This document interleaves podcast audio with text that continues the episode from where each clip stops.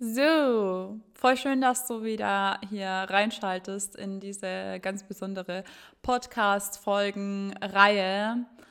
Ähm, ja, wie immer darf ich dich am Anfang der Folge daran erinnern, ich bin keine Psychotherapeutin, ich bin keine speziell ausgebildete Psychologin für das Thema Perfektionismus. Das heißt, solltest du wirklich intensive Hilfe in diesem Bereich dir wünschen, ähm, bin ich tatsächlich nicht die richtige Person. Ich mache diese Reihe einfach alleine zu dem Zweck, dass ich ja, dir meine Geschichte erzählen möchte und hoffe, dass die Impulse, die ich setze, vielleicht dir das ein oder andere geben, ähm, dir dich weiterbringen auf deinem Weg bei deiner Reise. Genau. Heute möchte ich mit dir über das Thema, ich habe gerade den Impuls gehabt, mir, mir, ist durch den Kopf geschossen, getrieben sein durch und durch, ähm, über das Thema berufliche Karriere und Perfektionismus sprechen. Ich habe jetzt über mein Abitur gesprochen, über Sport und Ernährung und ähm, ich denke, es wird mal Zeit, Karten auf den Tisch zu legen, wie ich selbst über meine Business-Karriere bis jetzt denke, beziehungsweise was das mit meinem ähm, Perfektionismus zu tun hat, äh, weil das hat, oh mein Gott, das hat so einiges damit zu tun. Ähm, naja, nachdem ich hatte ja diesen krassen Wettkampf, diesen Beast Games Wettkampf und davor habe ich schon über meine Vision gebrütet, also da habe ich tatsächlich noch nicht mit dem Coaching gestartet, aber ich habe über darüber gebrütet, was ist meine Vision im Leben. Und ich hatte schon eine erste Idee und habe mir eben die Zeit während dem Wettkampf gegeben, das Ganze ausreifen zu lassen und habe halt nach dem Wettkampf dann tatsächlich angefangen zu coachen. Also da war ich dann auf so einer Reise, die für mich sehr spirituell war. So habe ich eine Woche lang meditiert und tatsächlich auch nichts gegessen, also Nahrungskarenz. Ähm, bitte nur machen, wenn du dich mit dem Thema auskennst, da sei dazu gesagt. Aber man kann dadurch tatsächlich gute spirituelle Erfahrungen haben, wenn man ähm, eine Zeit lang ähm, nichts isst. Äh, und da hatte ich eben die Idee und die Vision für mein Business und habe halt dann damit äh, gestartet. Ähm, und ich habe davor ja schon Network Marketing gemacht, parallel. Und habe, musst du wissen, sehr viel Ablehnung erlebt in der Zeit. Also ich habe im Jahr 2018, 2019 sehr viel Ablehnung erlebt. Ähm, erst in Form von Freunden, sehr viele Freunde, ähm, ja, sind aus meinem Leben gegangen. Das liegt auch nicht nur an den Menschen. Also sollten so diese Menschen jemals diese Podcast-Folge hören. Ich weiß, dass es nicht nur einzig und allein an euch liegt, ähm, sondern auch zum großen Teil an mir. Ähm, aber ja, ich habe sehr viel Ablehnung erfahren dafür, dass ich ins Network Marketing gestartet bin. Ähm, ich habe mich ein bisschen verloren gefühlt, nachdem ich mein erstes Studium abgebrochen habe der Ernährung, weil irgendwie, also ich hatte das Gefühl, nicht unterstützt zu werden bei der Entscheidung, weil ich wusste halt auch noch nicht, wo mein Lebensweg weitergeht. Ich wusste nur, das ist nicht mein Weg ähm, und bin umgezogen und so weiter und so fort. Und ja, habe in diesem Zuge halt sehr viel Ablehnung erfahren und hatte dann die Idee für das Coaching-Business. Und das Ding war, diese Idee musste jetzt klappen. Weil ich innerlich total getrieben war. Also ich habe es geliebt oder ich liebe es heute noch, extrem Leute zu begleiten. Aber ich habe nicht nur aus, aus äh, selbstlosen Gründen äh, mein Business gestartet um, oder aus einem Antrieb heraus von, ich möchte so gerne anderen Menschen helfen und ich liebe das so sehr, sondern ähm, wow, das ist gar nicht so leicht zu sagen, aber ich habe das auch gestartet aus einer Machtmotivation heraus. Ich habe das auch gestartet aus einer Intention von ähm, beweisen wollen. Ich wollte es einfach allen beweisen, all diesen Menschen, die ähm, gesagt haben, dass ich hier gerade mein Leben versaue oder dass ich hier gerade falsche Wege einschlage, all die Menschen, die sich von mir abgewandt haben oder die ähm, ekligen Menschen, die mir dumme Sachen äh, in meinen Instagram-Chat reingehauen haben. Und glaub mir, das waren nicht wenige. Also ich habe auch ähm, viele unschöne Bilder von Teilen von Männern erhalten, zum Beispiel, die ich nicht sehen wollte. Und ähm, ja, also einfach ganz viel Ablehnung einfach in der Welt erfahren für die Lebensentscheidungen, die ich getroffen habe, ähm, weil ich irgendwie ausgebrochen bin aus einem Lebensstil, aus einer Lebenswelt, die ich davor mein ganzes Leben lang gelebt habe, gefühlt. Und deswegen musste ich es allen beweisen und war halt hier sehr getrieben und musste halt hier auch ganz, ganz, ganz, ganz, ganz, ganz, ganz arg loslegen. Und ich habe, behaupte ich, einigen Menschen geholfen auf diesem Weg, wo ich auch loslegen musste, weil ich habe natürlich schon angefangen, also ich hätte kein Coaching-Business gegründet, sondern irgendein anderes Business, wenn ich nicht eigentlich Menschen helfen wollte. Aber es war eben auch dieses ganze, ganze perfektionistische Bullshit war halt mit dabei, mit an Bord sozusagen. Und ich habe vielen Menschen helfen dürfen in dieser Zeit, aber ähm, jetzt rückblickend betrachtet, darf ich mir halt eingestehen, dass den Großteil meiner Zeit als Coach oder Mentor mein Hauptantrieb eben nicht die Liebe zu mir selbst und den Menschen war, so wie ich hoffe, dass ich jetzt weitermachen darf, oder die Freude am Tun, sondern eben die Tatsache, dass ich die krasseste Person sein musste, dass ich am meisten leisten sein musste, also am meisten leisten musste, dass ich irgendwie auch getrieben war.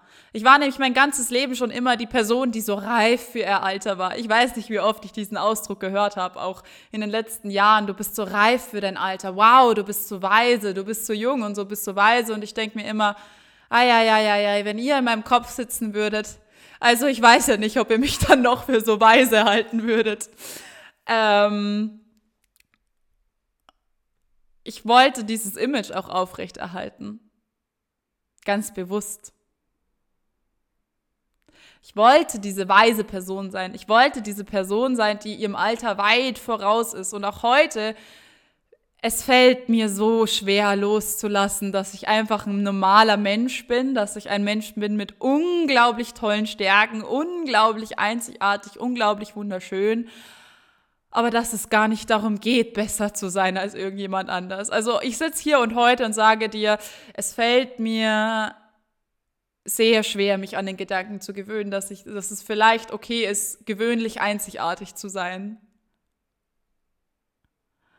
Und ähm, ja, im Business hat sich das natürlich ausgedrückt, dass ich, obwohl ich auch immer viel meine Kunden im Blick hatte und ich meine Hand dafür ins Feuer lege, dass ich für meine Kunden in mein, was in meiner Macht lag, mein Bestes gegeben habe, immer, vielleicht auch teilweise zu viel gegeben habe, also ähm, Over-Delivery war für mich zeitweise auch ein riesiges Thema, dass ich so viel gegeben habe und gegeben habe und zu wenig zurückbekommen habe, was mir sehr viel Kraft gezogen hat und ich dadurch weniger leisten konnte, als ich wollte tatsächlich. Also dieses Thema kenne ich auch. Aber jetzt auf, diesen, auf dieses Getriebensein, ich wollte immer mehr und darunter hat auch teilweise, haben teilweise meine Dienstleistungen auch gelitten, weil ich halt niemals zufrieden war mit dem Ergebnis. Also Kunden konnten die geilsten Resultate schreiben, ich war nicht glücklich, weil ich wusste, es wäre noch mehr gegangen. Ähm, ich war nicht glücklich mit mir als Mentor. Manchmal war ich auch nicht glücklich mit dem, was Leute gemacht haben, weil ich wusste, hey, wenn du das alles jetzt gemacht hättest, was ich gesagt habe, dann wärst du so viel weitergekommen. Und ähm, das tut mir sehr leid, auch wenn du schon mal bei mir in einem Coaching oder in einem Mentoring warst und zum, ich weiß gar nicht, ob überhaupt jemand anderes das Gefühl hatte. Wahrscheinlich war es die meiste Zeit nur in mir. Aber solltest du jemals so ein Gefühl gehabt haben, möchte ich mich hiermit bei dir aufrichtig entschuldigen, dass ich so hohe Ansprüche an dich selbst hatte. Es lag daran, dass ich an mich selbst noch 300 mal so große Ansprüche hatte. Ähm, und ja, ich wollte immer mehr Umsatz, mehr Kunden, mehr was weiß ich auch immer. Ich weiß es eigentlich gar nicht mehr so genau. Was dahinter war, war halt, wie gesagt, dieses, ich muss leisten, um geliebt zu werden, ich muss hart sein und auch äh, der Glaube, dass es hart sein muss, gerade was Business betrifft. Ich war der felsenfesten Überzeugung, dass Businessaufbau hart ablaufen muss. Ich glaube auch bis heute, dass man, wenn man ein Business gründet, bereit sein sollte, all in zu gehen, auch mal Gas zu geben, phasenweise. Aber Gas geben kann ja auch ganz viel Spaß machen. Das bedeutet ja nicht immer gleichzeitig, dass, dass man sich total aufopfern muss. Es bedeutet einfach nur, dass man vielleicht mal ein bisschen die Arschbacken zusammenkneifen darf und mal Dinge umsetzen darf. Wenn man das vorher noch nicht gewohnt war, kann das halt ein bisschen anstrengend werden. Aber ähm, das bedeutet nicht, dass man sich selbst aufopfern muss, was ich geglaubt habe. Also ich hab, bin gestartet in ein Business. Ich wollte ein Business haben und bin trotzdem gestartet in dem Bewusstsein oder in dem Glauben, dass ich mich jetzt erstmal drei bis fünf Jahre selbst aufopfere. Und dass es schon okay ist, weil ich mache das ganze Jahr für das größere Wohl, the greater good, ähm, für, ähm, für eine eigene, schönere, glanzvollere Zukunft, um eben wieder der krasseste zu sein, um mir selbst was zu beweisen und ähm, ja, und auch für, für die Menschen. Weil irgendwie ich wohl immer geglaubt habe, dass ich irgendjemandem was schuldig bin. Oder ähm, ich irgendwie, vielleicht habe ich das sogar teilweise noch, ich, ich bin tatsächlich am Ergründen dieses Themas, also bitte jetzt keine Coaching-Anfragen darauf schicken. Aber ich irgendwie immer so ein bisschen das Gefühl hatte, ich bin es der Welt schuldig. Dabei bin ich niemandem was schuldig. Du bist auch niemandem was schuldig. Du musst für niemanden irgendwas machen. Wenn du was machen möchtest, was im Dienste der, für andere Menschen ist, mach es, weil du Lust hast auf diese Tätigkeit. Wenn es nicht im Vordergrund darum geht, dass du diese Tätigkeit einfach gerne ausübst, dann würde ich mir an deiner Stelle was anderes suchen. Etwas, worin du aufgehst. Und wenn das was ist, was erstmal sinnlos erscheint, weil ich habe den, den festen Glauben daran, dass wenn wir das tun, was uns am meisten aufleben wird, dass es der größte Beitrag zu unserer Welt ist.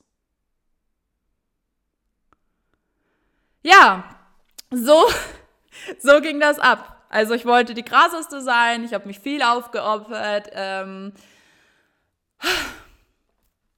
und habe einfach die ganze Zeit gedacht, dass ich für, für, für die Menschen losgehe und bin in Wahrheit für die Leistung losgegangen. Aber ich glaube, das darf sich jetzt ändern. Und ähm, irgendwie kann ich jetzt schon richtig drüber lachen, weil ich es irgendwie sehr witzig finde, was wir selbst uns irgendwie kon konstruieren. Und ich jetzt sehen kann, wie viel schöner die Welt doch ist und wie, wie viel stärker und schöner und liebevoller und strahlender ich bin. Einfach nur für mich und vielleicht auch für dich, wenn ich was rausgebe in die Welt, wenn ich ähm, nicht mehr den Anspruch habe, irgendjemandem zu gefallen, irgendjemandem was zu beweisen. Ja. Für dich möchte ich dir einfach nur sagen mit dieser Geschichte jetzt, vielleicht mal zu hinterfragen, wo du dich, wo du das Gefühl hast, getrieben zu sein in deinem Leben und vielleicht auch mal so ein bisschen berufliche Karriere zu hinterfragen. Also machst du den Beruf, den du gerade ausübst oder die, das Studium, das du gerade machst, weil du das möchtest? Ähm, Machst du das, weil du dich da aus freien Stücken dafür entschieden hast, weil du Lust drauf hast? Oder weil es sinnvoll ist? Oder weil Mama gesagt hat, dass das gut ist? Oder der beste Freund oder die beste Freundin oder wer auch immer in deinem Leben? Oder irgendjemand in deiner Kindheit gesagt hat, so, so ist das Leben. Erlaube dir, andere Wege zu gehen. Erlaube dir, genau das zu machen, was eben dich aufleben lässt. Glaub mir, das Leben wird dann irgendwie viel bunter. Ich sage das jetzt, obwohl ich irgendwie den Change erst seit ein paar Wochen so richtig irgendwie in meinem System habe, aber ich sehe gerade raus und die Sonne geht gerade unter und irgendwie genau so, wie der Himmel gerade in Farben getaucht ist, mit Blau, Orange, Rot, grau, lila, gelb. Genau so ist es. Genau so fühlt sich das an. So, wenn du dazu eine Geschichte für mich hast zum Thema getrieben sein, zum Thema etwas beweisen wollen oder was weiß ich auch immer, also wie gesagt, also du darfst da mit mir komplett ehrlich sein. Also mein Traum war am Anfang unter anderem mit einem äh, mit einem sehr, sehr luxuriösen Auto zu Hause fortzufahren und äh, allen den Mittelfinger zu zeigen, die nicht an mich geglaubt haben. Äh, solche Gedanken hatten, hatte ich. Ich bin nicht stolz darauf und ist auch heute nicht mehr Teil meines Lebenstraumes. Aber ähm, du bist auf jeden Fall nicht alleine, wenn du solche Gedanken mal hattest es geht vorbei und ähm, ja, ich glaube, es gibt, es gibt schönere Wege und es gibt ein schöneres Selbstbild. Und ich glaube, dem dürfen wir nachgehen. Gut, du kannst mir super gerne auf Instagram schreiben. Ich wünsche dir jetzt einen wunderschönen Tag.